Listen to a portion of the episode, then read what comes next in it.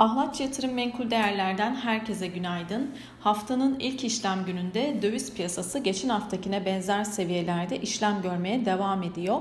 Dolar TL 14.83 ve Euro TL ise 16.26 seviyelerinden fiyatlanmakta. Rusya-Ukrayna arasındaki devam eden müzakerelerde bir sonraki tur 28-30 Mart tarihleri arasında Türkiye'de gerçekleşecek. Küresel piyasalara baktığımızda büyümeye yönelik endişeler ve enflasyon hisse senetleri piyasalarında satışı beraberinde getiriyor. ABD vadelileri bu sabah negatif, Asya piyasalarında Hong Kong borsası hariç negatif seyirde. Küresel çapta tahvil satış dalgası bu haftada devam ediyor. Amerika'da getiri eğrisinin kısa vadeli tarafına gelen sert satışlar sonucu 5 yıl ve 30 yıl vadeli getiri farkı 2006'dan bu yana ilk kez negatife dönmüş durumda. ABD 2 yıllıkları 10 bas puan artarak %2,37'ye, 10 yıllıklar ise %2,49 seviyelerine yükselmiş durumda. Rusya-Ukrayna savaşının enflasyon beklentilerini yukarıya taşıması ve Fed'in sert faiz artırım mesajı vermesi tahvillerdeki satış baskısının ana nedenleri. Tahvillerdeki satış ile birlikte dolar birçok para birimine karşı değer kazanmış durumda. Dolar endeksine baktığımızda bu sabah 99 seviyelerinde işlem görmekte.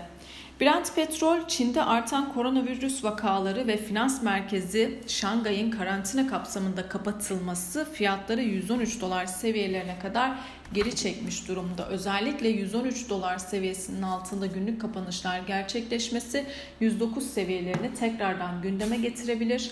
Olası bir yükselişte ise 114 seviyelerinin üstünde tekrardan 117 dolar seviyelerine doğru bir yükseliş hareketi olabilir.